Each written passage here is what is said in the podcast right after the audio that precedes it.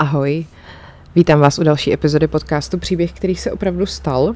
A včera jsem byla na předávání cen podcast roku, tak jsem si říkala, že vám o tom malinko řeknu. Chtěla jsem z toho dělat takový jako přímý přenos na Instagram, ale ono, to samotné předávání těch cen bylo tak strašně rychlý, že jsem v podstatě ani nestačila vytáhnout telefon a něco vyfotit.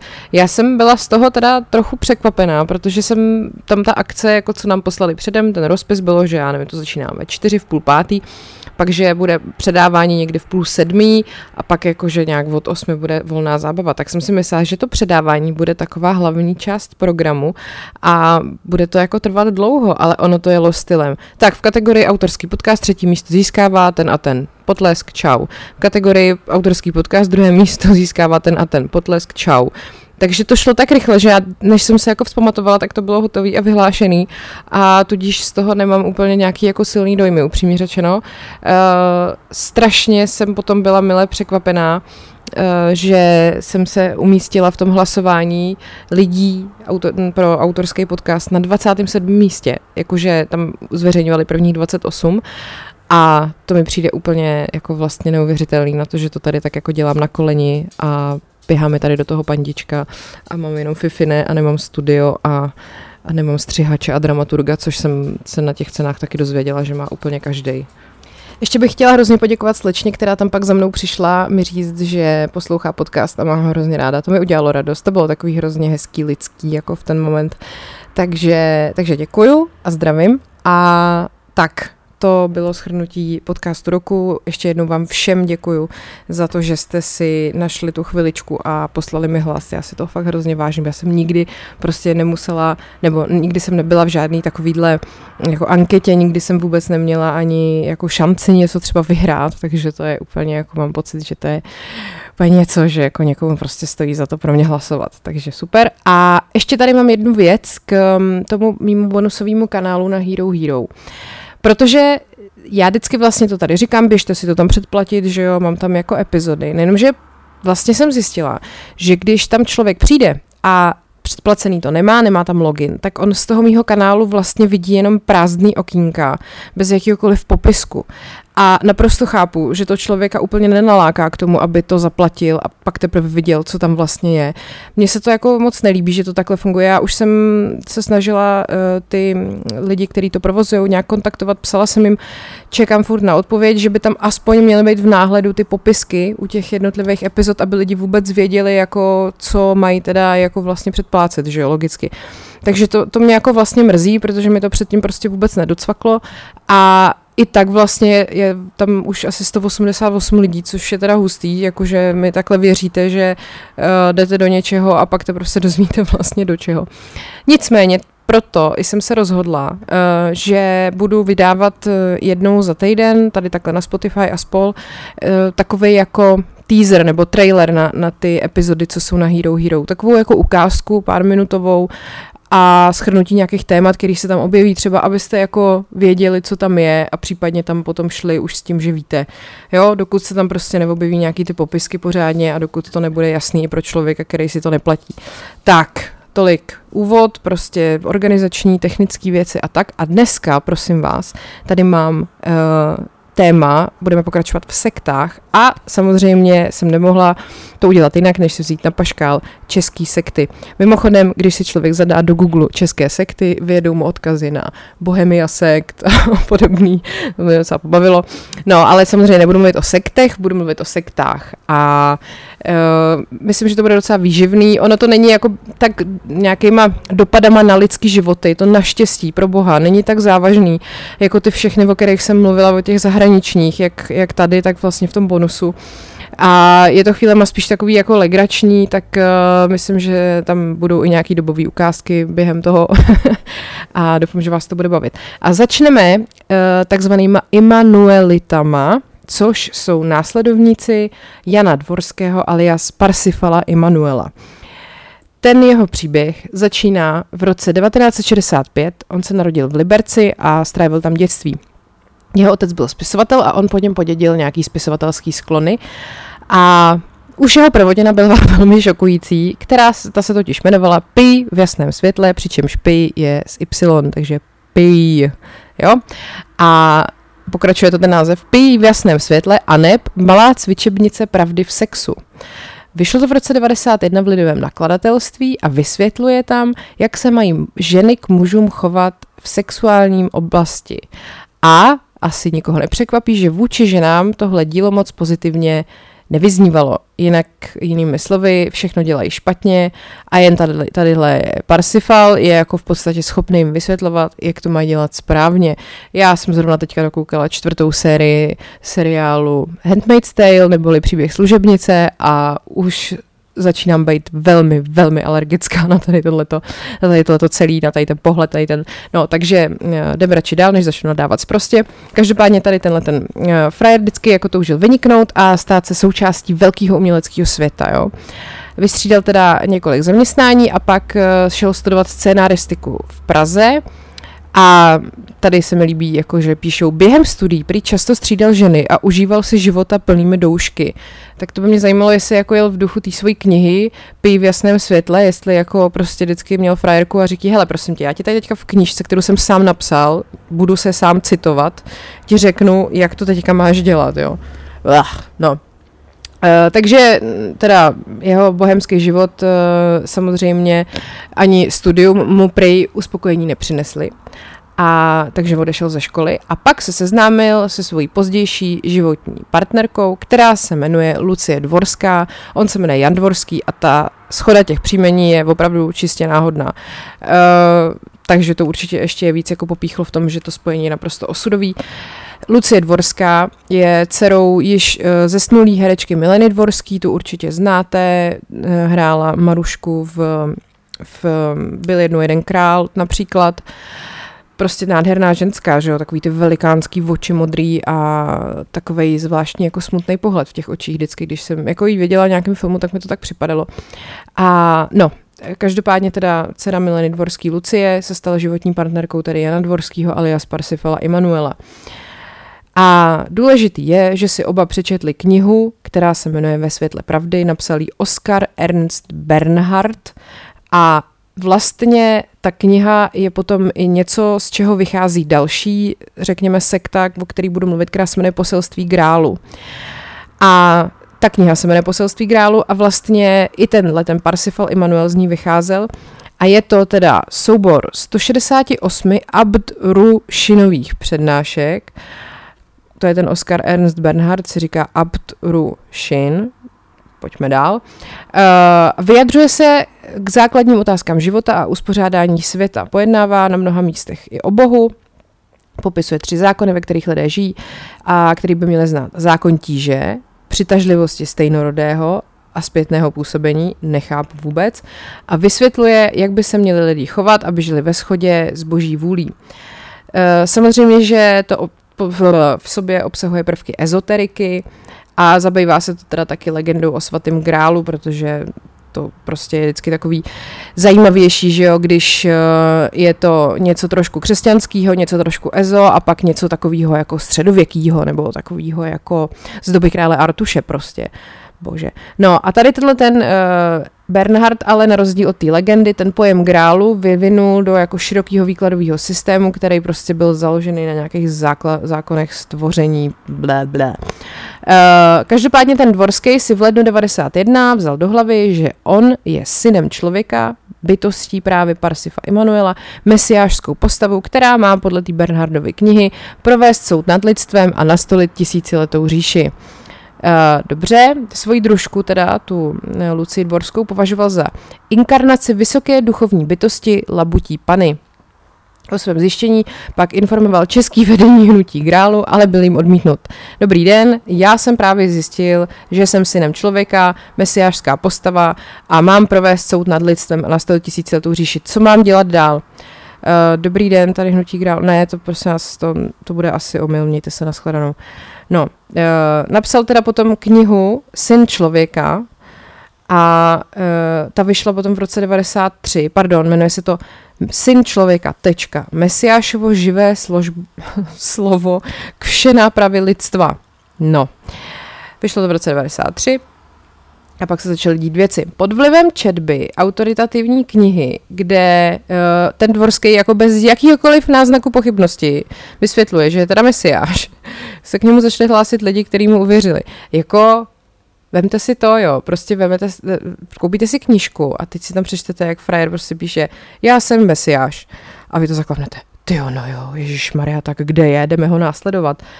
No, eh, ty lidi si teda začali říkat Immanuelité, nebo pomocníci syna člověka a doufali, že s ním teda přijde nějaká ta tisíciletá říše, eh, po té, co svět bude stižen mnohými katastrofami. Eh, a tenhle ten ráj na zemi pro vyvolený měl nastat v roce 93 v Itálii.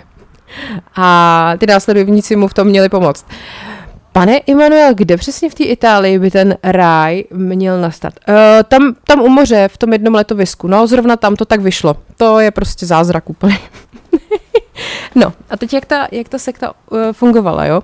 Vstupenku do komunity dostali ty pomocníci až poté, co se vzdali svých majetků a osobní svobody ve prospěch společenství. To je opravdu šokující. Jejími slovy teda ve prospěch toho dvorského a, a, dvorský, teda pardon, labutí pany asi na člověka, uh, který teda vlastně jí označovali ty mm, lidi, kteří do toho jako pronikli, za krk, který točí Mesiášovou hlavou. Uh, nově příchozí se podrobovali očistné kůře, takzvané. očistné kůře takzvanému kartáči, dostaneš kartáč. Uh, spočívalo to v tom, že po dobu tří dní žvíkali staré rohlíky, které zapíjeli odvarem z dubové kůry. I potom jedli velmi málo a výrazně hubli. Uh, samozřejmě neposílali děti do školy, žili dokonce v obráceném spánkovém rytmu, takže žili jako v noci, přes den spali a trávili čas prací na distribuci knihy Syn člověka, sběrem bylin a péčí o domácnost.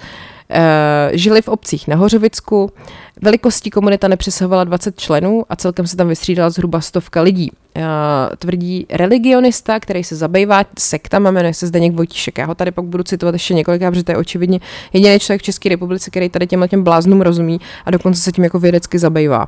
Uh, v té sektě vládnul systém příkazů a zákazů, jo? takže kdo se znelíbil tady panu Mesiáši nebo paní Labuti, tak musel prostě z kola ven, uh, že jako dokonce někdejší Parzifalův jasnovidec, který uh, měl označovat uh, auru těch lidí, tak uh, to vysvětloval, že když ta aura byla žlutá, tak ten člověk musel opustit komunitu s doporučením přijmout smrt vyhladovením. Já vím, že to není jako vtipný, ale do prdele. Uh, a tím aspoň ten člověk bude mít naději na převtělení a možnost vstoupit do tisícileté říše. Uh, dokonce fakt je tady případ, kdy se o sebevraždu vyhladověním pokusili dva manželé.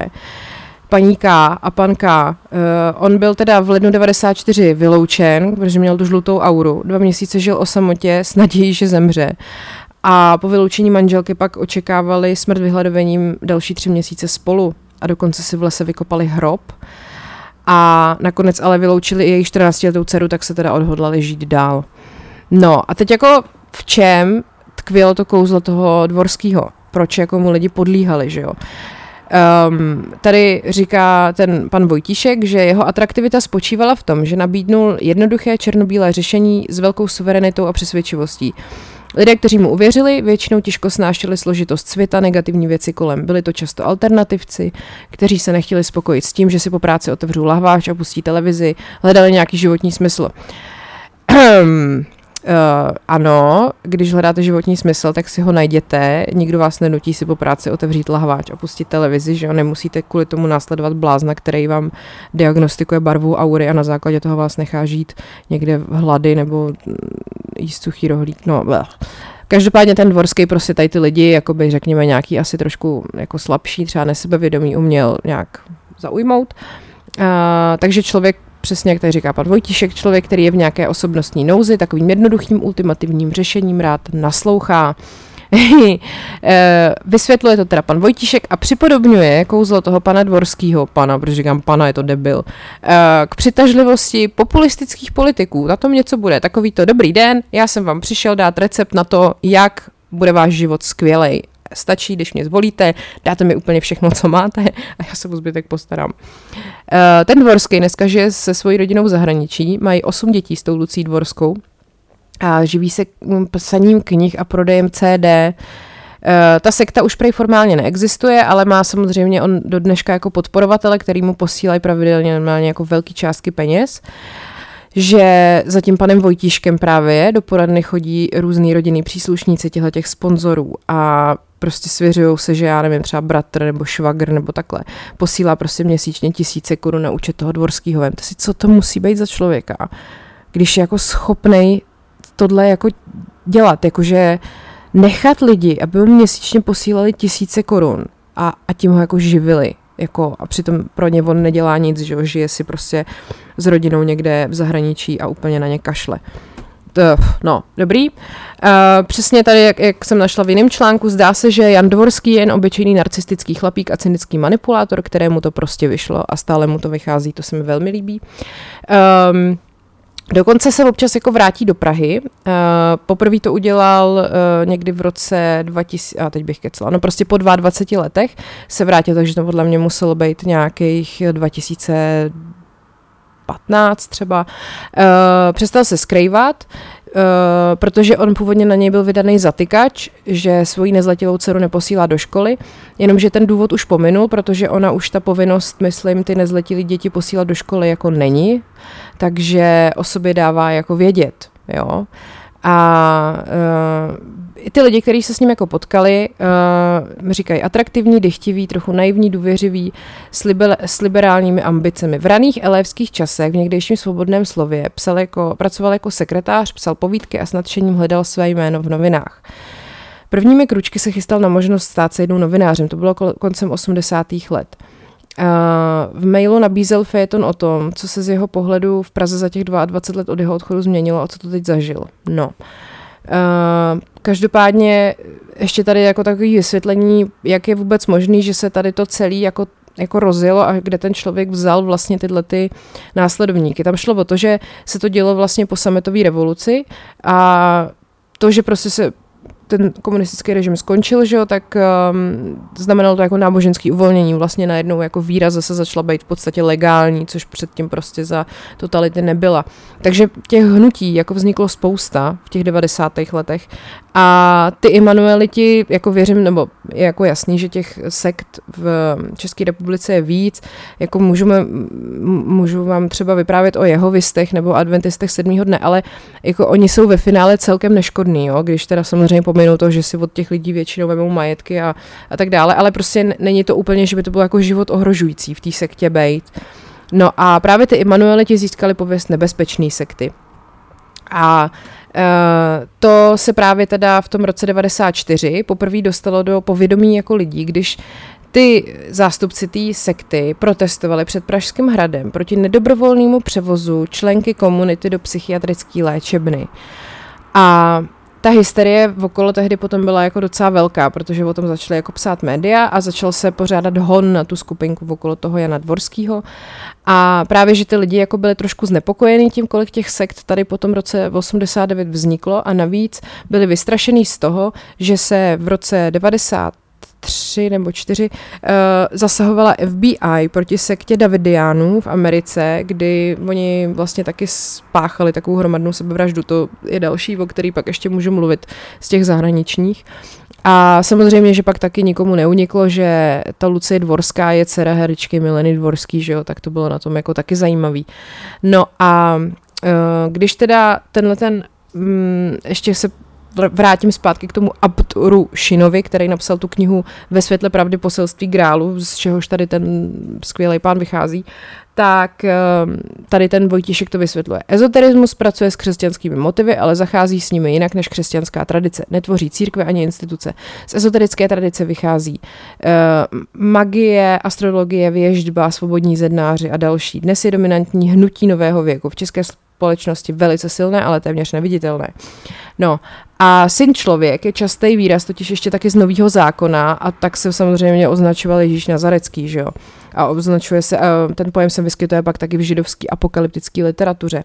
Takže tady tenhle ten Abdrušin to prostě všechno splácal dohromady a vytvořil tady tuhle tu pseudo jako teorii a všechno to okolo. No a uh, ty myšlenky si ještě navíc tyhle ty vůdci těch různých sekt jako interpretují velmi po svým. Takže, jak jsem říkala, nejen ten dvorský vlastně z toho vycházel, ale pak i to hnutí grálu, o kterém budu mluvit, který je zase spojený s kuřimskou kauzou, k tomu se dostanu. No a tu výjimečnost, eh, ten eh, ten Parsifal jo, podpořil objevem takzvaného převrácenectví. Podle této myšlenky jsou každý muž a každá žena takzvaným převrácencem, což znamená, že mužská duše je vtělena do ženského těla a obráceně a že z tohohle toho nesouladu pramení veškerý zlo na světě. A za jediný lidi, kteří nejsou převrácený, označil ten dvorský sebe a tu svoji družku Lucii, jo, která je teda ta labutí pana. Takže uh, takhle. No a když teda potom uh, se podíváme ještě třeba do té jeho knížky, anebo do těch jeho, jako co, co kde jako psal a plácal.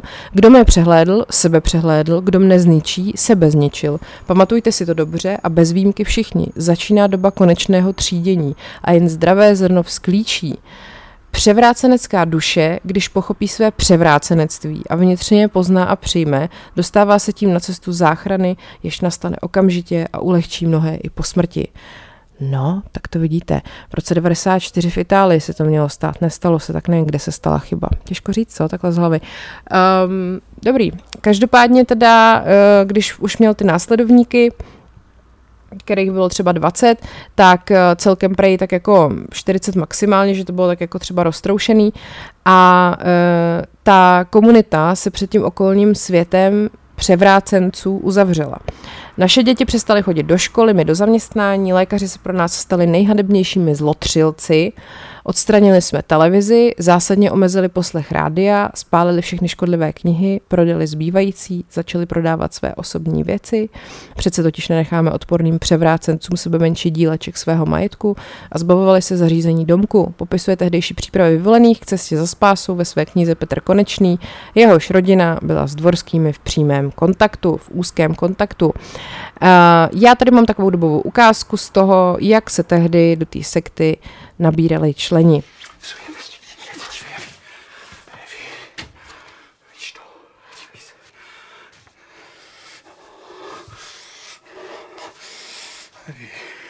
Vem to do rukou a vníme jenom tu energii, prosím tě. Evi, vem to do rukou, prosím tě. Na kolenou tě, prosím, a vnímej tu energii. Tak, Evi. Tak a teď námožnička, jako třešnička. Hmm. To je. Já nevím. Tak, uh, ty členové, jinak se jako moc se toho neví ještě o, o tom jejich životě, oni drželi prej různý půsty a žili teda v tom převráceném biorytmu, jak jsem říkala, a většinu času jinak trávili tím, že distribuovali tu jeho knihu a ty samozřejmě eh, dva šéfové, nebo teda šéf a šéfová, tady hm, Parsifal a Labuť, jim jako radili, jak mají zlepšit svoji osobnost, aby si zasloužili místo v říši blaženosti. Samozřejmě, samozřejmě, že lékaře ten dvorský zatracoval, kdežto léčitele a jasnovidce velebil, jo, protože lékaři jsou špatní, prostě tají nám jako věci, eh, neříkají nám pravdu o našem zdravotním stavu. Mimochodem, k tomuhle mám taky jednu dobovou ukázku. To mi jenom ví, že má rakovinu. On to neví. Tak může mít stejnou radost, ne? Jak to víš, že to neví? Ty jsi se ho ptal? No a kdo by mu to měl říct? My mu to neřekneme a doktor mu to taky neřekne. Doktor mu to neřekne, na to je zákon, to nesmí říct doktor. To můžeš mít rakovinu jako řemen a doktor ti to neřekne. No a jeden z těch jasnovidců právě nakonec určil to datum té apokalypsy a místo počátku tisíciletý říše. Uh, tak eh, nevím právě, jak se to pak jako, mm, jak oni to pak jako odůvodnili, že se to teda nestalo. Uh, ten Petr Konečný, který ještě v těch vzpomínkách jako pokračuje, tak uh, vlastně je ten, o kterém jsem mluvila na začátku, že on s tou svojí ženou chtěli jako vyhladovět, protože měli tu špatnou auru a nakonec teda to neudělali kvůli tomu, že měli tu dceru. No, uh, ta bývalá třeba pomocnice jedna, která takhle odešla z té sekty, říká, já jsem u nich za černou ovci, za zrádce, odešla jsem od nich a konec komunikace. Nechápu prý dění, nejsem pravá žena a podobně.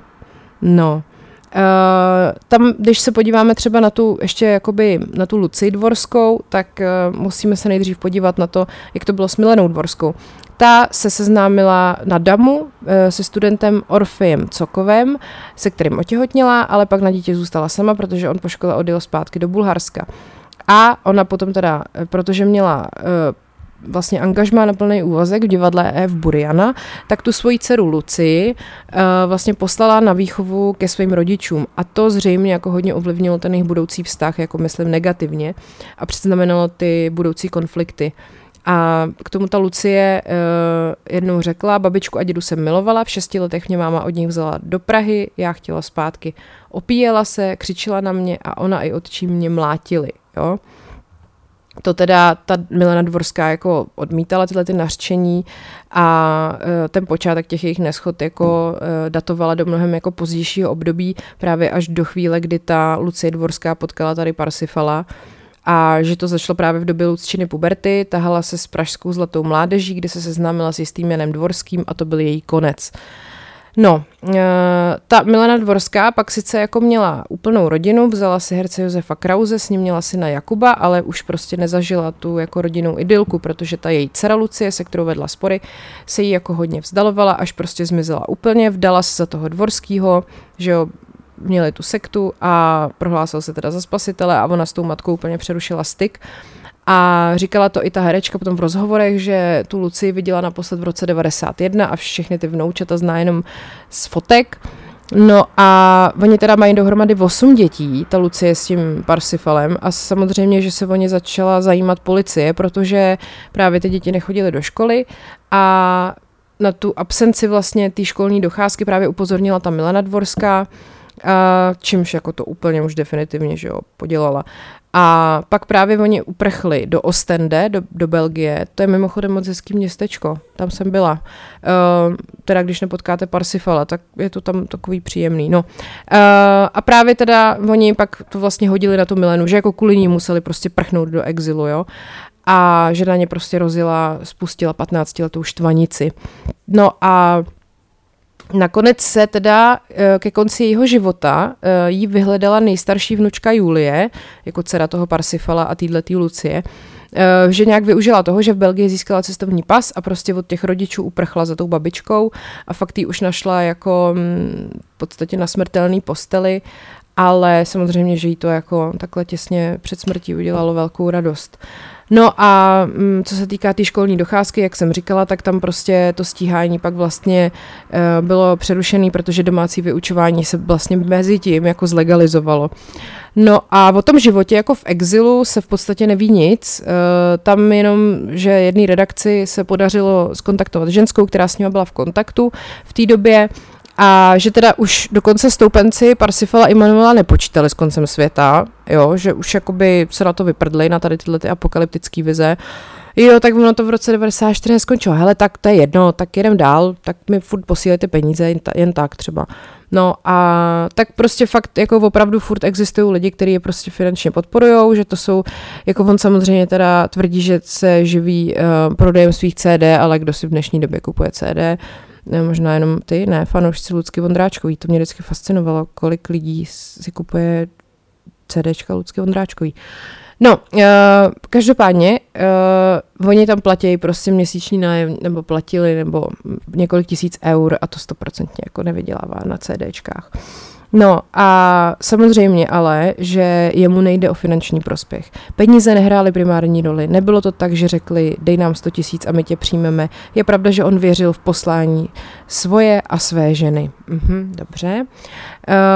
Uh, on potom uváděl, že prostě teda média z něj dělali štvavou zvěř, že z něj novináři udělali strašný hyeny, oni nemají špatný svědomí vůči někomu. Jeho, jeho kniha je nejdůležitější kniha tisíciletí a uh, že prostě tady bylo opravdu velký nebezpečí pro zdraví a život a 12 až 15 lidí se jako pokusilo zemřít vlastně kvůli ním, že jo. Uh, No a otázka, proč se ty lidi k němu jako přimkli, tak jak jsem říkala, prostě hledali nějaký duchovní ukotvení a byli sami v tom životě třeba ztracený a je to prostě takový vlastně populismus na druhou. Um, je taky pravda, že je možný, že lidi uh, se báli, protože po listopadové revoluci a po rozpadu Sovětského svazu vlastně tady probíhala, nebo ne tady, ale ne, nedaleko v Jugoslávii probíhala krvavá válka jo, v 90. letech. To já si třeba pamatuju jako dítě, že tatínek mojí kamarádky z vedlejšího paneláku jezdil prostě uh, bojovat do Jugoslávie. Vždycky měl v kufru paštiky. To mě fascinovalo. No a že tehdejší události jako kde koho znejistili a on právě dokázal těm lidem dát takovou tu jistotu, že jim dokáže odpovědět na jako jejich otázky všechny a že když se prostě člověk cítil v tom světě špatně, tak najednou prostě, když vidíte někoho, kdo má pravdu a říká, že takhle to je, tak je to pro vás jako hrozně příjemný a takový pocit bezpečí. No a v současnosti teda žijou, žijou v Praze ve vile, snaží se na sebe jako neupozorňovat. Uh, ty webové stránky Parsifala a Immanuela už jsou zrušený a prostě oni vůbec jako s médiama nekomunikujou a ten, uh, i ten religionista, ten pan Vojtíšek, i jedna bývalá členka té sekty, oba říkají, že jsou si téměř jako stoprocentně jistý, že ta sekta nějakým způsobem do teďka funguje a furt má nějaký stoupence. No, takže to byl Parsifal Immanuel. Najděte si, nebo já vám pak dám na Instagram fotky. Jako věřím, že on, když byl mladý, tak byl takový jako okouzlující týpek a že měl nějaký charisma, že to asi jako v určitý době působilo dobře, ale jinak je to úplně zvrácený. A to byl teda první příběh, který se opravdu stal a Immanuelité. A jdeme na druhý příběh, který se opravdu stal, který s tím vlastně trošku souvisí, to je právě to hnutí grálu což je náboženská organizace, která zase vychází z té knihy Poselství grálu od toho Oskara Ernsta Bernharda neboli Abdurushina. A je to teda volný světonázorový či duchovní společenství lidí, kteří teda přijeli to vědění poselství grálu a chtějí podle něj žít. Eh, když teda ještě se zastavím tady u toho, tak ono už to vzniklo v Německu v roce 32 s názvem, jako spolek s názvem Der Naturphilosophische Verein der Grals, Gralsanhänger. Tak. Uh, jo. V roce 38 potom dal tady ten Bernard, uh, v té době už ho zatkl gestapo, uh, pokyn, aby se tady ten spolek i další spolky zrušily a potom po válce to hnutí grálu obnovila jeho žena Marie Bernhardová. Uh, No a v Československu to dokonce vzniklo už v roce 33 a mělo to obdobný název, jakože, jako v Němčině, přírodně filozofický kruh stoupenců grálu a pak to samozřejmě zakázali nacisti a komunisti a v roce 90 teda se ta živ, eh, živnost, činnost obnovila. No a on ten Bernard sám jako vlastně si nepřál zakládat náboženství nebo církev nebo sektu. Um, on vlastně se už k tomu vyjádřil jako během někdy v roce 27, jo. I když radostně zdravím tato združení, přesto je nemohu vést ani se účastnit jejich činnosti. Takové počínání má totiž nakonec vždy za následek vázanost pro toho, kolem něhož se tyto zájmové skupiny soustředují. Musím být a zůstat volný v tom, co mám říci. Takže sám ty združení nikdy neza, nezaložil ani neved. Jo. Tomu vlastně slouží docela ke cti, že teda opravdu zřejmě netoužil potom ovládnout svět ani prostě myšlenky lidí, ani jejich majetky a že si to potom prostě vzali uh, různý blázni typu Parsifal a udělali si z toho úplně něco jiného. No, každopádně, teda to současné hnutí grálu má v České republice asi 15 stoupenců, nemají sídlo jako takový a není, nejsou ani registrovaný a ani o to neusilují. Nicméně eh, v Brně se nachází sídlo právnické osoby, která jako zastřešuje činnost Hnutí Grálu, jmenuje se to Nadace Hnutí Grálu v České republice a ta byla založena v roce 92 za účelem podpory šíření poselství Grálu. Eh, pořádají jako veřejné přednášky, mají nějaký vlastní stránky světla, a ne stránky, stánky. stánky světla a největší z těch stánků se nachází v Karviné a nese název Dům hnutí grálu v Karviné. To je nečekaný. A ve stáncích světla se konají pravidelné nedělní pobožnosti a třikrát do roka slavnosti grálu. Uh, já mám zase opět dobovou ukázku z toho, jak to vypadá, když se koná slavnost grálu. Předvedeš nám proměnu v krkavce. Nenapovídat. Tak víš to nebo ne? Dexempo vede Rex. No, ty pobožnosti jsou v zásadě přístupné všem, jo, takže kdybyste chtěli, můžete se tam jít podívat do Karviný, prostě kdo, kdo by tam nechtěl. A mm, který teda, jsou, nebo takhle, přístupný všem, kteří se chtějí, či již zabývají knihou poselství Grálu. Nevím, jestli vás tam z toho budou zkoušet, nějak jako písemka, než tam pustí. Um, jo, takže ty slavnosti jsou sice přístupný všem, ale jsou neveřejný, jo, takže prostě byste museli trošku zamakat na sobě, aby vás tam jako pustili. No, jak jsem říkala, nestyl stylizují se jako církev, nemají prostě regulární klasický členství a podle svých slov se považují za pomocníka v osobním duchovním uzrávání lidí tam, kde mají lidé sami přání se kontaktovat. To vůbec nedává smysl. Uh, hledači pravdy eh, vytváří v místech svého působení takzvané kruhy grálu, které představují neformální společenství lidí, které spojuje zájem o Abtrušinovo dílo.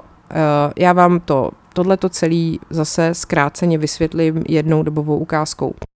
Existuje myšlení, které byste měli opravdu znát. Japonci tomu říkají unagi. Tak, uh, co se týká kuřimský kauzy, Uh, od ní vlastně mám jeden už díl natočený podcastu na Hero Hero. Je to úplně ten první bonusový díl, který tam mám. Uh, takže jsem se tím, řekněme, zabývala docela dopodrobna, tak jenom tak um, stručně, to dám do kontextu. Uh, v Kuřimi v roce 2007 vlastně úplně náhodně byl objevený případ týrání sedmiletého kluka, který ho týrala jeho matka a příbuzný. A vlastně potom během už toho května, kdy se to stalo, se objevily v médiích články, které tvrdili, že v pozadí toho případu by mohla být e, nebezpečná náboženská sekta, která se právě jmenuje Hnutí Grálu.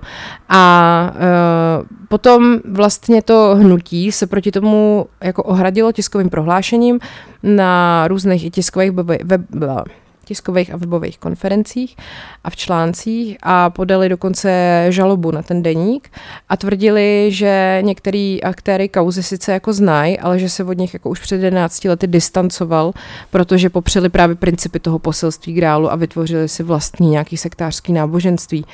Takže potom ale v, v obecném povědomí prostě to nějak se jako ustálilo, že prostě hnutí grálu rovná se týrání dětí. To je nepříjemný.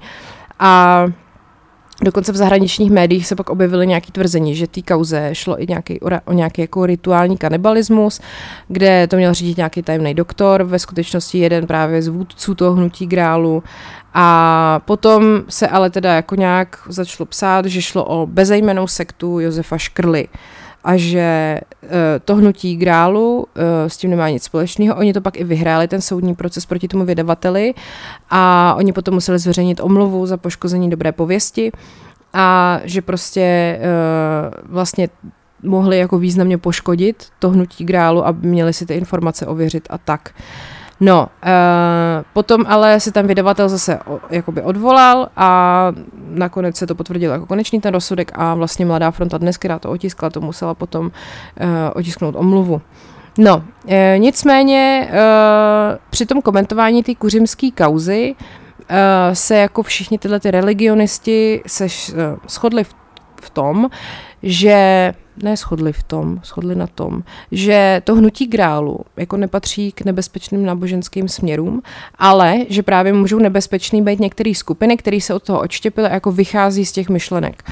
A kromě toho skupiny, kromě, kromě skupiny toho Josefa Škrly, právě to byl třeba ten Jan Dvorský, Parsifal Emanuel, že jo, a taky třeba uh, Josef Šuba z Havířová, který se odštěpil a založil si svoji sektu plnou poslušných oveček, kterými manipuluje uh, lidským vědomím a vydává se za vystudovaného psychologa. No a právě je to blbý, jakože pro to, pro to hnutí grálu, protože prostě s ním jsou spojovaný i další případy násilí, což je například kauza a jako zneužívání pěti seniorek k otrocké práci. Já když jsem tady tohleto našla, tak jsem nevěděla, jestli se mám jako smát nebo brečet, protože mi to přišlo úplně absurdní, že se něco takového v 21. století ve střední Evropě děje. V Brně, jo? 74-letý muž léta týral a zneužíval k téměř otrocké práci pět seniorek. Sekta vycházela právě z učení náboženského uskupení Hnutí Grálu, který známe právě třeba z té kuřimské kauze nebo, nebo toho Parsifala. No a některý z těch žen se svým duchovním vůdcem, opakuju 74 letým chlápkem, s ním žili ve společné domácnosti téměř 20 let.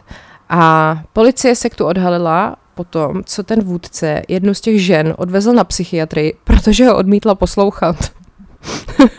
to teda jako po těch 20 letech udělal docela botu, ne? No a mu jako hrozilo 12 let vězení za to.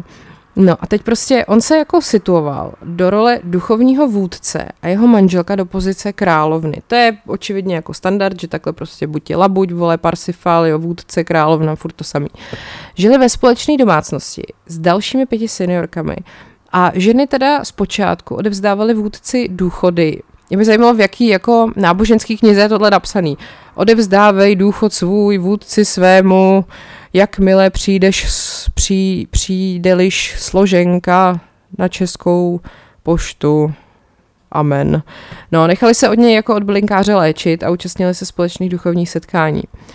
A on potom v roce 2000 si nechal na sebe s jejich souhlasem přepsat jejich byty a domy. Jo, frajer. A pak z nich vytvořil pracovní četu. A ženy pracovaly na stavbě luxusního třípatrového domu a na Vinohradu. Odepření příkazů bylo trestáno hladovkou.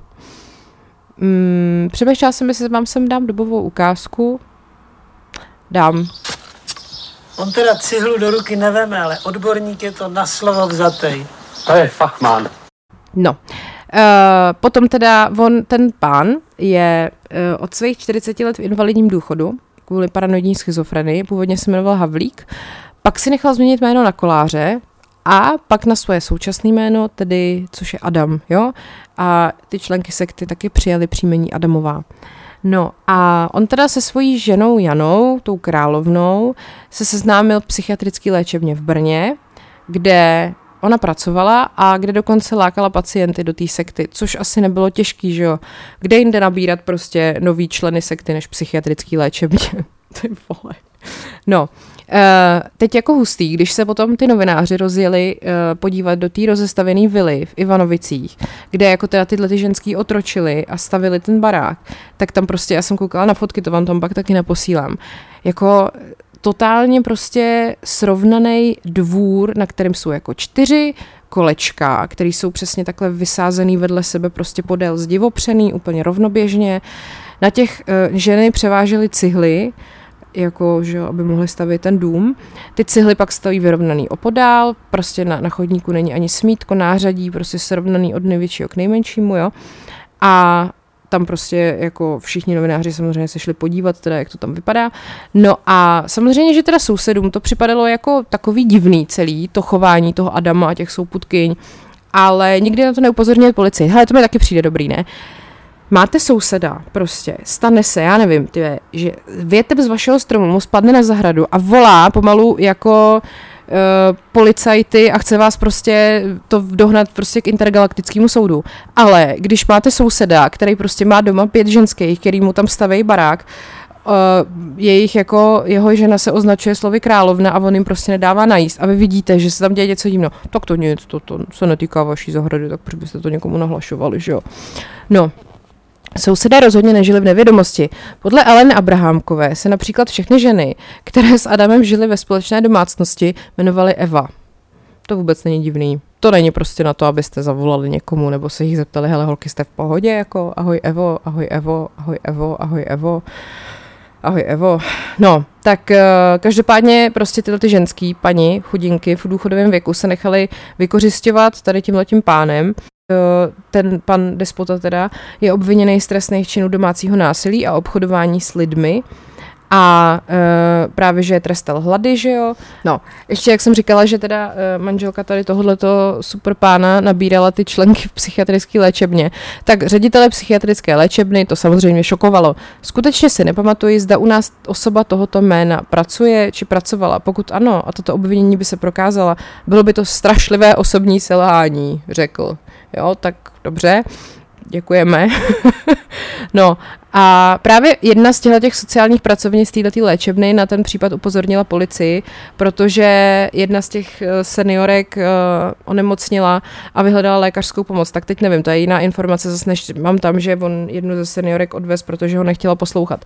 Uh, on se teda dokonce, ten pán sám o sobě prezentoval jako nesvéprávný. Uh, působil inteligentně, rozvážně, dokázal člověka odzbrojit. Několikrát jsem ho chtěl vyhubovat za to, jak s ženami zachází, ale tak nějak to nešlo. Hrál totiž, že je na palici. Vypráví manžel Abrahámkové, který ve škole učil Adamovi syny. Začíná to být čím dál tím víc fakt up, přátelé.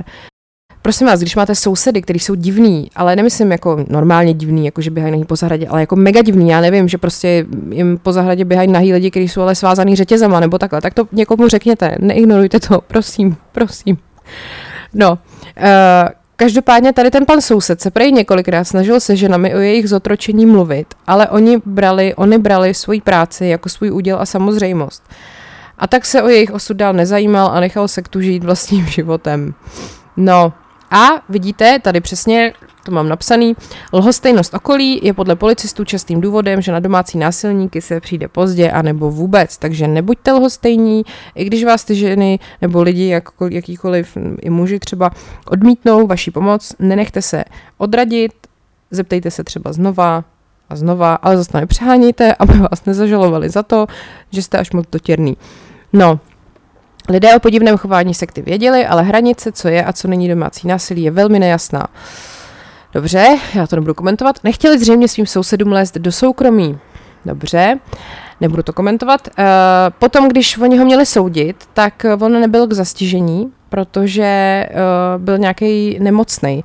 Oni, uh, oni ho hospitalizovali v nemocnici, že 14 dní ležel na anesteziologicko-resuscitačním oddělení, že je ve vážném stavu, že není vůbec schopný mluvit a ne, nepodařilo se jako zjistit, co mu přesně bylo, ale každopádně se ví, že ty ženy na tom byly fakt špatně, že od něj snášely nějaký jako bytí, kopání, hrubý nadávky, ponižovali je, museli prosit v kleče o odpuštění a e, že prej to, že byly zneužívaný, si ty ženy prostě uvědomily až u toho výslechu, což se taky jako bohužel stává, že prostě člověk pak už nemá takový ten odstup a jako vlastně jak nemá porovnání s ničím jiným, tak mu to připadá normální.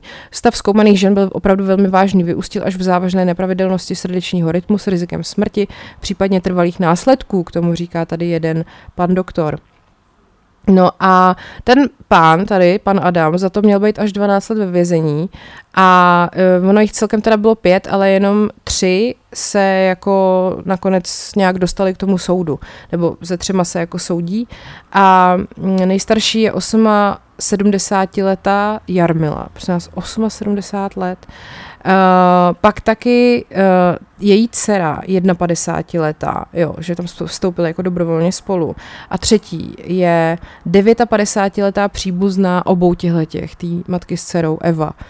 Takže úplně jako strašně divný. Nedostávali kapesný, žili v chatkách, ještě k tomu všemu, a jedli jen to, co si vypěstovali. A když ho teda odmítli, tak nemohli jíst. Pracovali na polnostech, který on získal po své druhé svatbě z dědictví manželky. A uh, ještě mi taky přišlo docela jako vtipný, když jsem koukala na nějaký ty fotky z toho baráku a tak. Tak tam bylo, že uh, ženy mohly jíst prostě teda jenom to, co si vypěstovali, měli prostě tam byly všechny úhledně srovnaný jako sklenice s luštěninama a tohle. Maso jako nesměli, jo, to vůbec neexistovalo. No, Redaktoři Deníku Rovnost navštívili všechna místa, kde Adam ženy trýznil. Rodinný dům v ulici Terezy Novákové v Řečkovicích je už týdny opuštěný. Uvnitř to vypadá, jako by si obyvatelé stavení jen odskočili. Na věšáku pod střechou visí kožené bundy, na zápraží jsou naskládané hrnce. Vila v brněnských Ivanovicích, která měla sloužit jako modlitebna, byla včera rovněž opuštěná. No a na polnostech vůdce sekty v Mikulově pracovala 30-letá Iva Adamová, která v sektě žije už 11 let. Uh, nikdo nás hlady netrápil, říká Adamová. Uh, to je ta jeho druhá manželka. No a ty jej tu jeho první manželku jakoby nenašli, a, nebo respektive byla doma, ale prostě nikomu neotevřela a uh, vlastně tím se teda nedozvěděli jako nic, nic jako dalšího. No, eh, když tady ještě potom nějaká ta sousedka vzpomíná, oni strašně dřeli, vyhýbali se jakémukoliv kontaktu s cizími lidmi. S jednou jsem se blíže bavila, řekla mi, že nemohou odejít, protože nemají kam. protože mu dali všechen svůj majetek, že jo. Když jsem se s panem Adamem bavil, vždycky říkával, že je maso nezdravé, že těm ženám vaří jahlovou kaši. Víc jsme potom ale nepátrali, uvedl manželský pár ze sousedství. No, jasně. A dokonce potom uh, ty ženský, uh, když třeba uh, jako potřebovali nějaký stavební materiál, nebo teda on potřeboval stavební materiál, tak je nechal jako obcházet sousedy a žebrat u nich. Obešli sousedy, jestli nemají cihly nebo písek. Často museli vzít do ruky lopatu a smeták a schrabovali prach ze silnice, který pak pro stavbu použili. Taky to nikomu nepřišlo divný. Obyvatele Ivanovic jim nevyužitý stavební materiál sami nabízeli. Jiří Adam byl pro některé z nich vzorný soused, který léta tvrdě pracoval, aby si postavil dům. Bylo známo, že kdo má staré cihly nebo trámy, že Adam si je vždy vezme. S lidmi vycházel dobře, on i jeho společnost byli nenápadní a nikdo si na ně nikdy nestěžoval, uvedla starostka Ivanovic. Uh, pracovní sílu, kterou sousedé nazývali permonicí, na té stavbě využíval už, roku, už od roku 1980. No, tak to je hezký, hlavně, že jí dali přes dívku, to je podle mě jako důležitý. Um, pak, že se tam jako ty ženy ještě taky nějak střídaly a že tam už předtím byly nějaký jiný a nejstarší z nich pak zemřela, byla to farářka a pracovala prakticky bez zastavení. Ten dům Adamovi vlastně postavila ona a prodělala u toho šest zápalů plic, pak zemřela, říká sousedka. Výborný, ne? Takže oni prostě to všechno viděli, ví, jakou přezdívku tam ty báby měly, ví přesně na kolik, na kolik, kolik zápalů plic tam kdo prodělal ty vole, ví jako kdy přesně zemřel. Ale neřekli to policii, to mi to nepřišlo jako divný. Ježíš Maria, Ježíš Maria, to je strašný.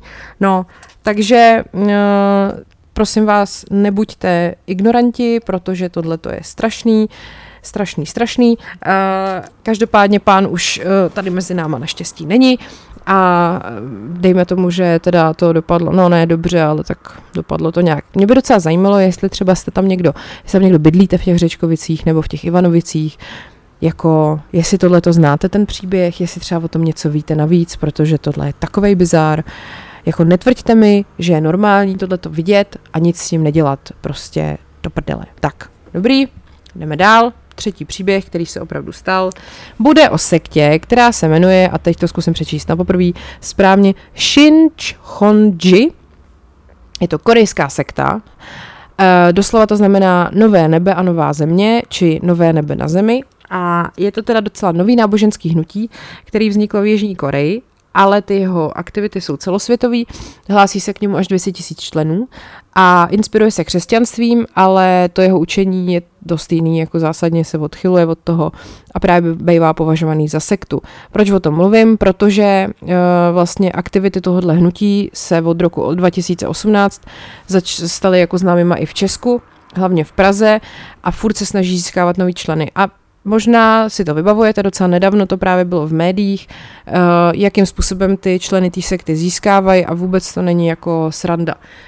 To hnutí nevystupuje pod svým pravým jménem právě, že totiž a vytváří zdánlivě nezávislý církve, sbory a hnutí, který slouží jako předpolí pro nábor těch členů toho Sinchonji. Něco k historii. Zakladatel tohoto hnutí se jmenuje Lee Man-hee a narodil se v roce 1931, stále mezi námi, pochází z Jižní Koreje, byl pokřtěn baptistickým misionářem ve svých 17 letech a postupně vystřídal více různých sekt a náboženských hnutí. V roce 1957 si připojil k církvi olivovníku, a ta v 50. a 60. letech patřila k těm, co jako hodně dynamicky rostly, protože prostě to byly tyhle ty přesně léta, kdy to jako jelo ve velkým. E, pak taky ještě další byla církev sjednocení a on potom e, sloužil, e, teda vstoupil do další církve chrámu svatostánku svědectví, Uh, česky, teda anglicky se to jmenuje Temple of the Tabernacle of the Testimony. No a tam panovaly silné očekávání ohledně konce světa v roce 84, který teda nebyl naplněný, což lidi dost zklamalo a tak se rozpadla ta církev. Ale on potom právě na základě části těchto jako členů této církve, co se rozpadla, vybudoval tu Sinchonji a byla teda založena oficiálně 14. března 1984. Ten počet členů začal rapidně růst a kolem roku 2000 už jich bylo 10 tisíc a v roce 2009 už 60 tisíc.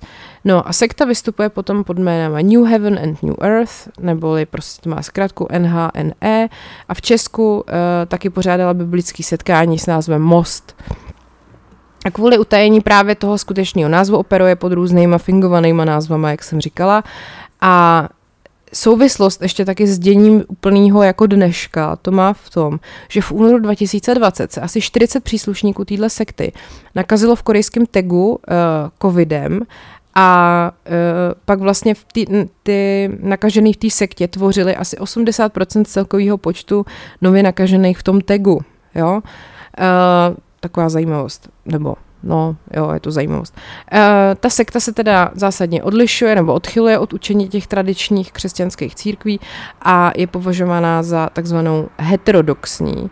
A odlišuje se například přesvědčením, že Bible, pozor, obsahuje zakódovaný sdělení, jo. Církve vycházející z prvotních ekumenických koncilů e, bla, bla, bla, nechápu, jdeme dál, že výhradním zprostředkovatelem mezi Bohem a lidmi je zakladatel Lee Man-hee. Aha, Jo. To máme, prosím vás, zakódovaný v Bibli, tohleto, jo, že prostě Lehman Hee si otevřel Bibli a říká, a tady, co je to tady za šifru, počkejte, já vám to zkusím rozluštit. Výhradním zprostředkovatelem mezi Bohem a lidmi jsem já. Výborně. No a že musí vystupovat v utajení, jo, ta církev. A samozřejmě očekávají brzkou apokalypsu, to patří k takovému dobrému bontonu mezi sektama. No a podle toho učení toho Lího skončil čas starých církví, věřící musí opustit Babylon svých církví, vyhledat pastora přislíbeného Bohem, připojit se ke 144 tisícům věřících z 12 kmenů Nového Izraele a být tedy součástí nového stvoření, to znamená stát se členem Sinchodži. Církev počítá letopočet od roku 1984, což právě jako má za cíl jako sugerovat vám, že přichází ta nová doba. Spečeťování 144 tisíc členů stále trvá, protože s každým z těl z těchto členů se spojí duch jednoho ze 144 tisíc křesťanských mučedníků, ale to naplnění počtu 144 tisíc se očekává již velmi brzy. A potom tyhle ty lidi budou tisíc let vládnout členům přidružených církví, organizací a hnutí. Naproti tomu odpadlíci a nepřátelé věčně zahynou v jezeře, kde hoří síra. Jo, takže takhle to s náma dopadne. Uh, tyhle myšlenky právě vycházejí z, biblický, z textu biblické knihy Zjevení uh, a pak právě v Novém zákoně je ten příslip toho pastora, což má být tady ten Míhon Lee, Manhon Lee Manhý. a Uh, tadadadada, prostě keci prdy beďary. No a pak jsou tady ještě nějaký další, to, to je fakt jako, nes, to jsou nesmysly, to vám vůbec nebudu vykládat, to je zbytečný. Mám k tomu když tak jenom jednu takovou dobovou ukázku, kde je to schrnutý velmi jako jasně.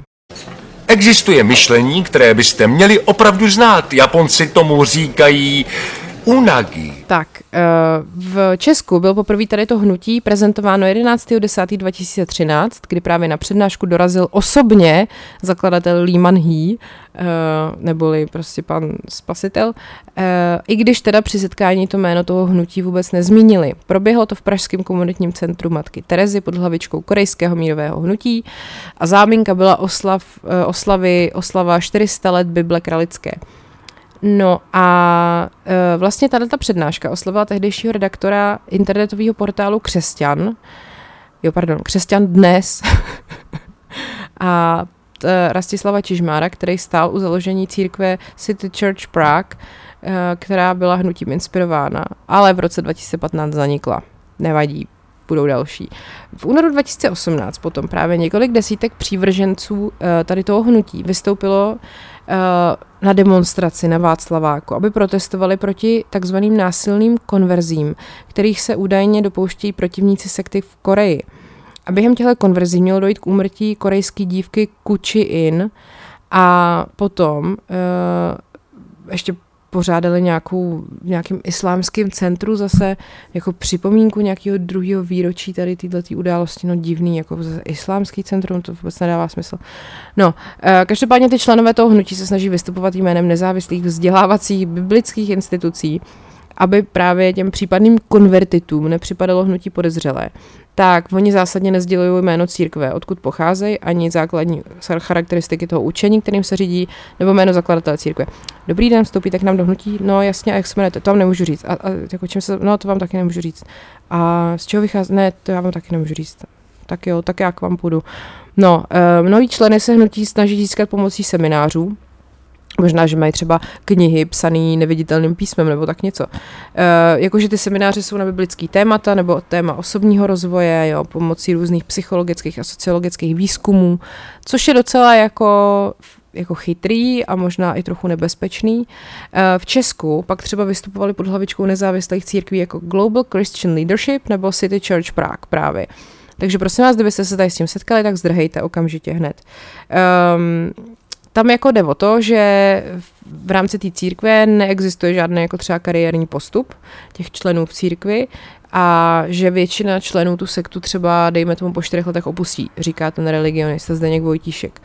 Uh, každopádně teda oni se snaží získávat ty členy pomocí svých misionářů, ty oslovují mladí lidi, nejčastěji mladé dívky v Česku a hlavně to bývá před kostelama na náměstích. Jo? V Praze třeba na náměstí Míru, na náměstí Republiky, na Národní třídě, Karlovy náměstí nebo u Anděla a pak taky cílí na farnosti a sbory, kam přichází větší množství mladých lidí.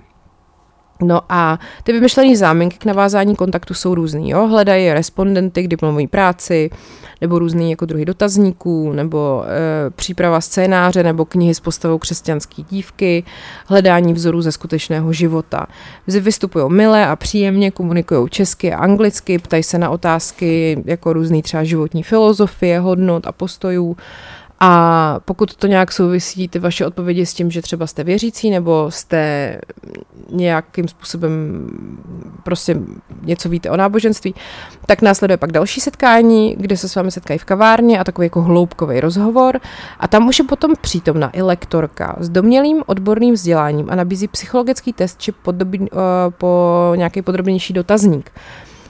Oni to vyhodnotí pak tak, aby ten respondent jakoby odhalil netušený problémy ve svém životě a ten lektor mu následně samozřejmě nabídne řešení. Uh, ten lektor se snaží jako trpělivě naslouchat a přichází s myšlenkou, že řešení problému se nalézá kde? V Bibli. A v další fázi pak dochází už e, ke schůzkám nad Biblí. No a třeba podle svědectví těch holek, který tou sektou prošli, může zapůsobit ta dobrá orientace toho lektora v té Bibli a znalost některých pasáží na spaměť, jo, že to jako působí fakt jako dobře. Uvedli taky, že, že jim jako ten člověk líp a jasněji než kdo dřív jako vysvětlil propojení mezi starým a novým zákonem a tak. No a když teda potom už ta důvěra je jako upevněná mezi tím lektorem a tím tím členem, tak mu je nabídnuta účast na nově zahájeném biblickém kurzu. A to potom jsou pětihodinový setkání, ty se konají třikrát týdně večer a frekvence potom roste během toho půl roku, kdy ty kurzy trvají. Nejdřív to je pětkrát za týden, pak dokonce i o víkendu. A e, ten počáteční závazek se těm váčkům může stát nerealistický, ale oni prostě v nich umí zbudit jako pocit, že, to, že té Bibli vůbec nerozumí. Takže jako je tím vlastně přimějou k tomu, aby tam fakt chodili. Navíc jste rozčleněný na několik částí, nejdřív probíhá nějaká relaxace, zpěv a tanec, pak nějaký anglický výklad a podobně a jde takový jako fakt uh, výklad, že to vypadá jako prostě různý jako biblický hodiny z nějakých jiných jako organizací a církví.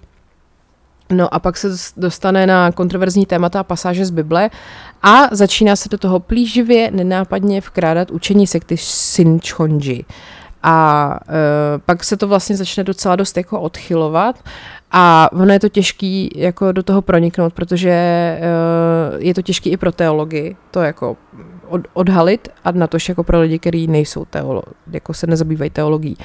No a pak samozřejmě tam dochází taky ke skupinovému zesměšňování jiných, jiných církví, třeba prostřednictvím videí s kázáními kněží a pastorů. A e, že vlastně pak jako ty lidi tímhle tím jakoby přesvědčují, že ten správný názor se dozví jenom tady na tomhle setkání konkrétním Ale je to prostě strašně dobře udělaný, je to hodně jako promyšlený, všechno na sebe logicky navazuje a postupně se do toho promítá to učení Sinchonji, já už jsem se to naučila říkat, a ona vlastně ta sekta ani jako ne, neprezentuje ten svůj skutečný název, ani ty teze o konci světa, který by ty členy možná odradili. Na ty semináře chodí 20 až 25 lidí a jenom část z nich jsou skuteční nováčci. Ostatní, jo, už jsou stávající členové sekty a ty se jenom tak tváří, aby jako budili dojem, že jsou taky noví. A mají taky pevný zasedací pořádek, že ty noví účastníci jsou právě obklopený starýma. No a oni si na ty nový účastníky vemou mail, telefon a tak. A každý účastník má potom přidělenýho jednoho tajného anděla, což je jediná jako osoba, se kterou si může vyměnit kontakt a stýkat se s ní i mimo ten seminář.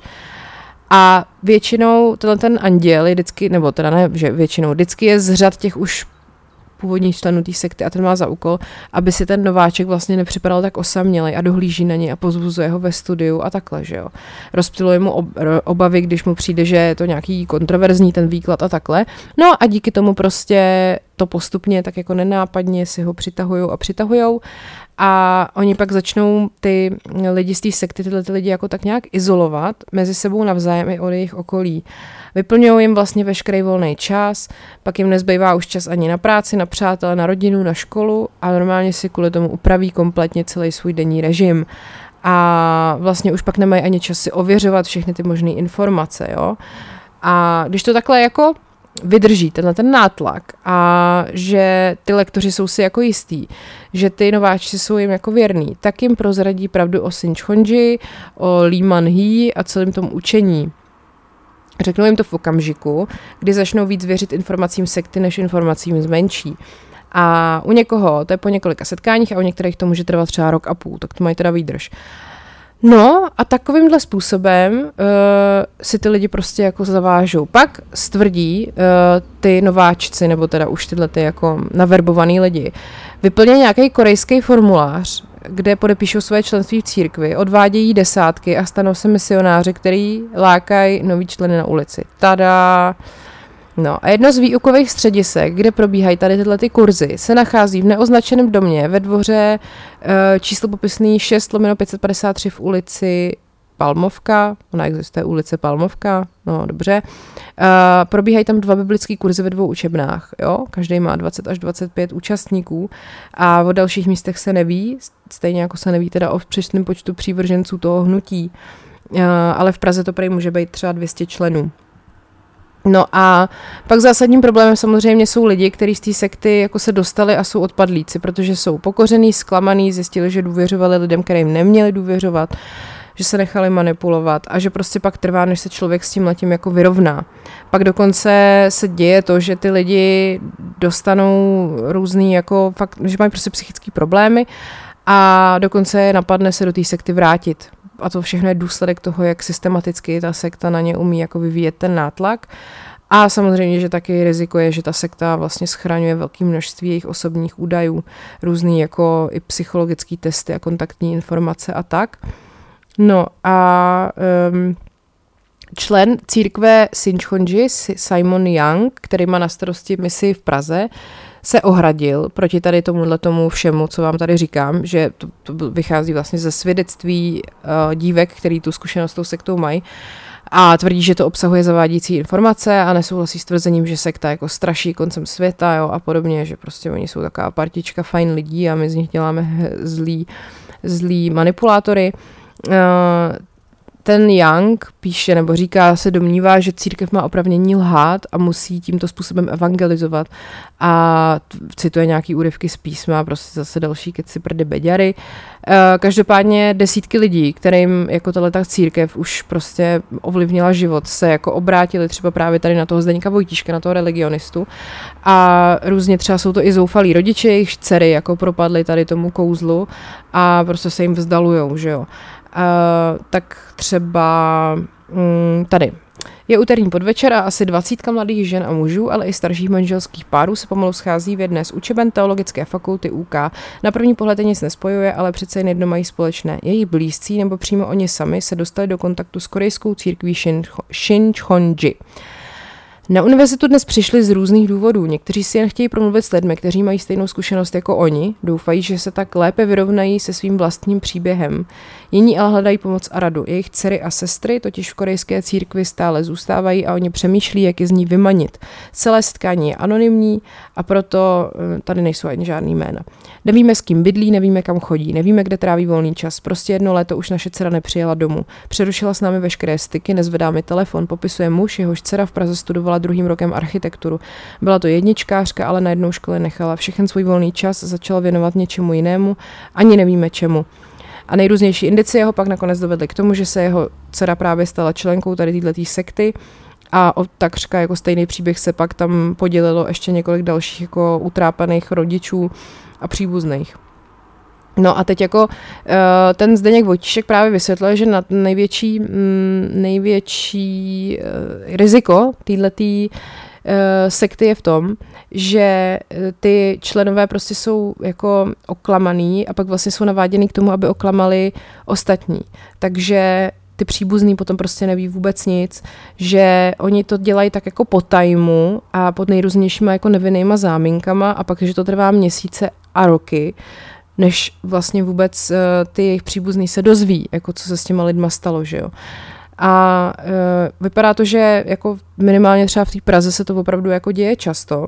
A některý z nich tak jako potom to společenství jsou schopní opustit. A, a tady třeba jedna říká, jsem také jednou z těch ulovených dívek. Pak se ke mně ale přes kamarádku dostal jeden z článků o Shinchonji a udělalo se mi z toho špatně. Potom jsem s nimi přerušila veškeré kontakty. Řekla velmi mladá dívka. Tak to má teda štěstí, měla jako ve správný čas si přečetla to, co měla. No a tady právě i ten Zdeněk Vojtíšek třeba vysvětluje, proč mu tak jako, uh, že by třeba uh, ho nenapadlo svolat podobnou schůzku třeba k působení členů hnutí Hare Krishna. A to přesto, že mi na něm co zvadí. Jediné, co mě k tomu vede v případě církve Shinchonji, je fakt, že její členové byli oklamáni. No, jakože fakt, že Hare Krishna je takový to je jako legrační, ale asi, asi si na nic nehrajou, prostě říkají, že jsou Hare Krishna, ber nebo nech bejt. Um, no, jako tady těch příkladů je strašně moc. Eh, v přednáškovém sále sedí i několik přátel členů sekty, kteří si přišli pro vysvětlení, proč ztratili své nejlepší kamarády. Také podle nich za sebou často tito lidé pálí všechny mosty. Kamarádka se k ním přidala před třemi a půl lety. Už je to dva roky, co jsem ji neviděla, popisuje jedna z dívek. To je šílený, šílený, kde ty lidi jako bydlej, nebo kde žijou, nebo jako co dělají, jako to je, to je prostě, no, hrozný. Uh, tak, až jsem si tady drcla do fifine z toho.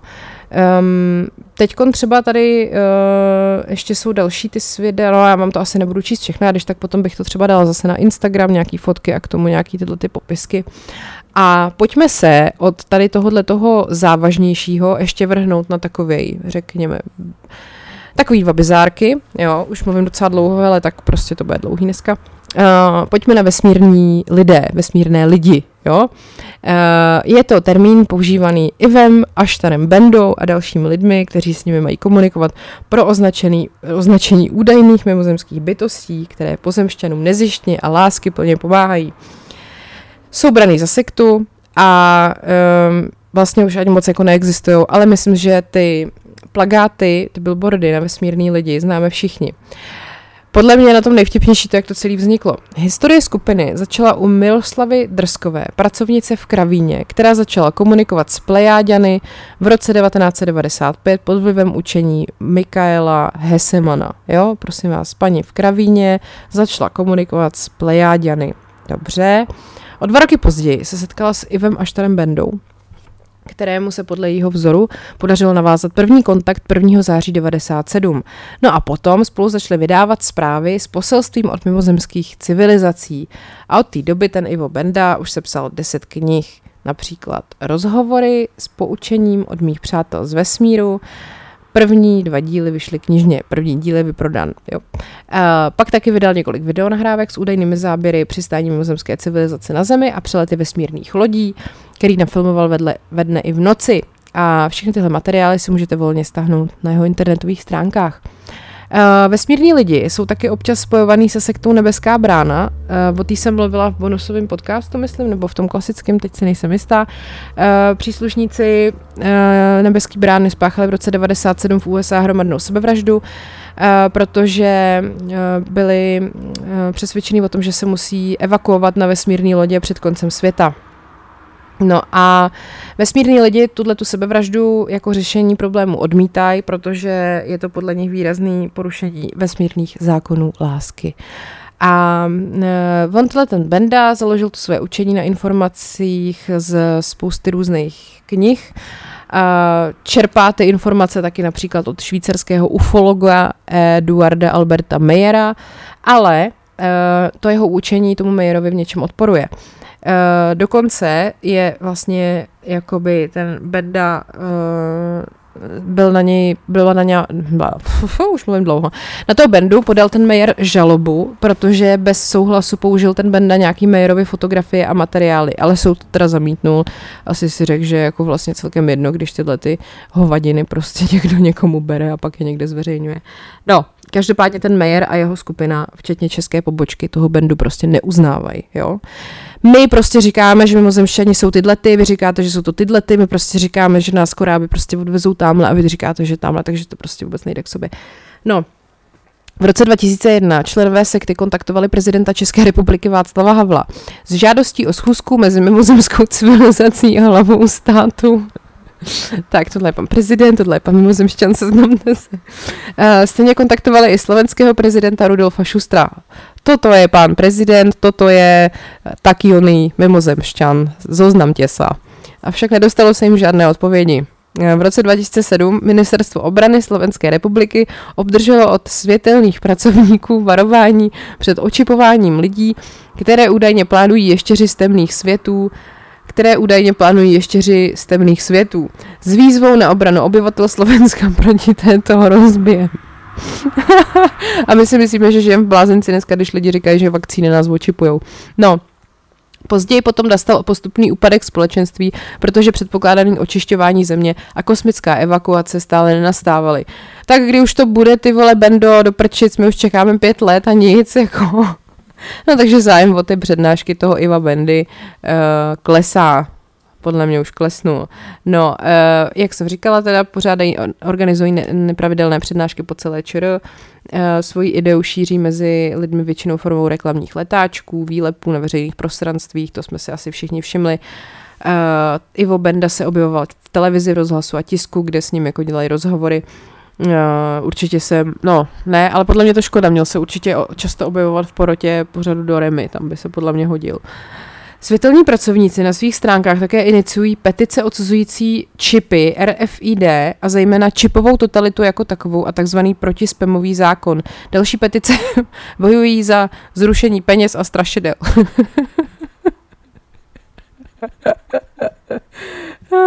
Já to miluju. No, a teď jak to teda jako s těma mimozemšťanama je, jo, podle Iva Bendy. Uh, vesmírní lidé jsou údajně bytosti žijící v nebi vyspělým, harmonickým, láskyplným životem bez válek, nemocí, hladu, lži, otroctví a jiných negativních neduhů, které denně zažívají obyvatele této planety Země.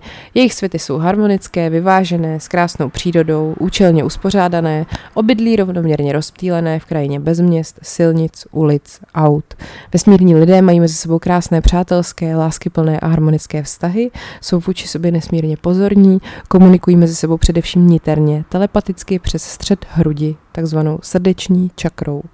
Vesmírní lidé používají vyspělé technologie. Obyvatelé neotročí jako na Zemi, ale pracují pro společnost jen minimální nezbytnou dobu, dvě hodiny denně. Práce je pro ně zábavou, stejně jako celý jejich život. Nachází se ve štěstí, lásce, radosti a naplnění, což se odráží ve vztazích, které vyjadřují vzájemnou čistou lásku, radost, užitečnost a bohatství života v celku, celistvé společnosti. Jen v naší galaxii se údajně nachází 5 milionů vyspělých nebeských civilizací andělů světla, vesmírných lidí, a to v řadě dimenzí planet, hvězd i mezihvězdného prostoru. Andělé světla se mohou pohybovat po vesmírech mezi planetami, hvězdami a galaxiemi zcela volně, a to jen s pouhou myšlenkou, tak s pomocí vesmírných lodí, které mohou být jak malé, tak obrovské, s rozměry desítek kilometrů. Kolem planety Země se údajně nachází od roku 98 velká vesmírná flotila pod vedením Aštara Sherana, která stráží planetu Zemi vždy od října do dubna a je střídána od dubna do října vesmírnou flotilou z Plejad pod vedením Ptáha.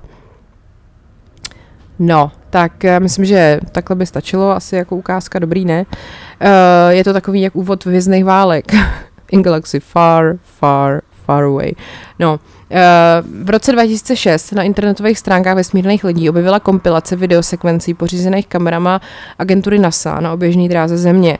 Eh, v létě 2007 potom vesmírní lidi zaslali tyhle ty záběry 25 zaměstnancům slovenského ministra obrany. To je právě to, o čem jsem mluvila, že se měli bránit proti ještěrům a oni se na ně úplně vyprdli prostě. No a e, takže takhle bohužel to skončilo. Zesměšňování vesmírných lidí je taková další kapitolka, vůbec nechápu proč. E, povaha informací šířených vesmírných lidmi a jimi zveřejněných obrázků vedla některé lidi k zesměšňování této skupiny i k parodování jejich tvorby na internetu, tak to je ale opravdu ošklivý.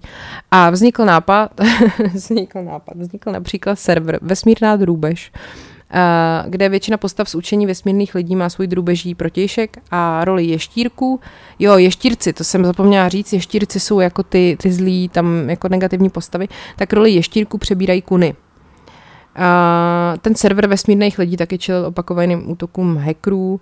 A pak se tam taky na jejich stránce právě dočasně objevily teletabí s hákovými kříži nebo o, zbrojené postavečky čtyřlístku, jako je štírci. A všem toho Iva až teda Bendy trošku líto. No, teď tak on to nemyslí špatně, že jo. A tak prostě to, to mě trošku mrzí, no, tak vesmírní lidi prostě, to jsou takový ňunínci vlastně. Doufám, že vám nezničili život, když tak mi o tom dejte vědět. Uh, tak a máme tady poslední příběh, uh, takovou, řekněme, třešničku na dortu, Guru Járu.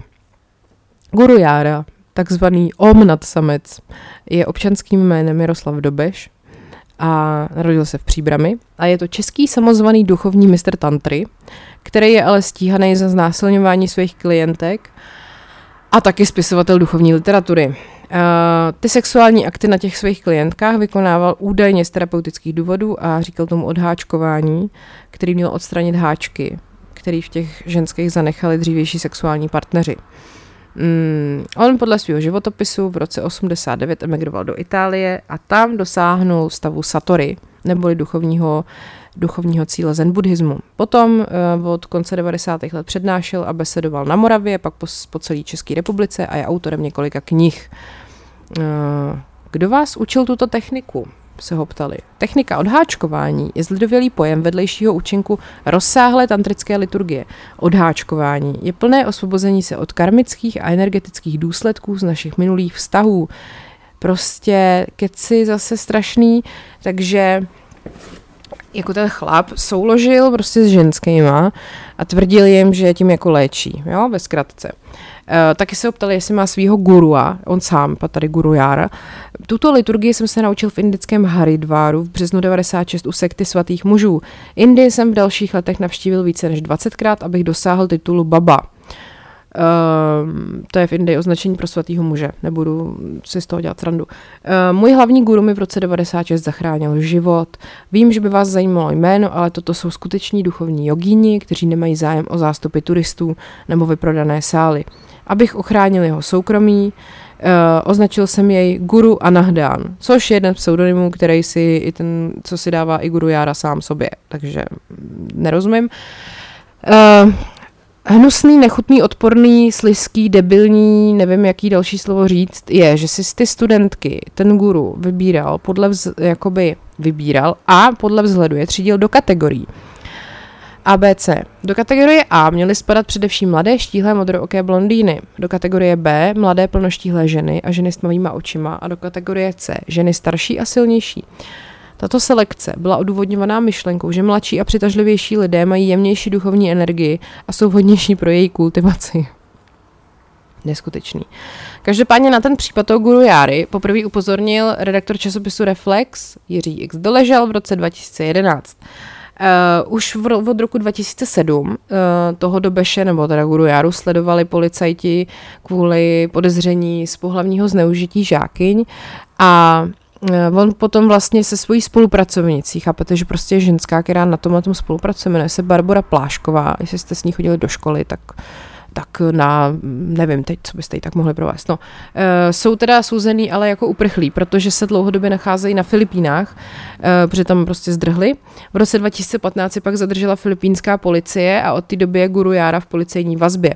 Česko žádá jeho vydání a v roce 2014 Zlínský soud nepravomocně odsoudil k deseti letům vězení.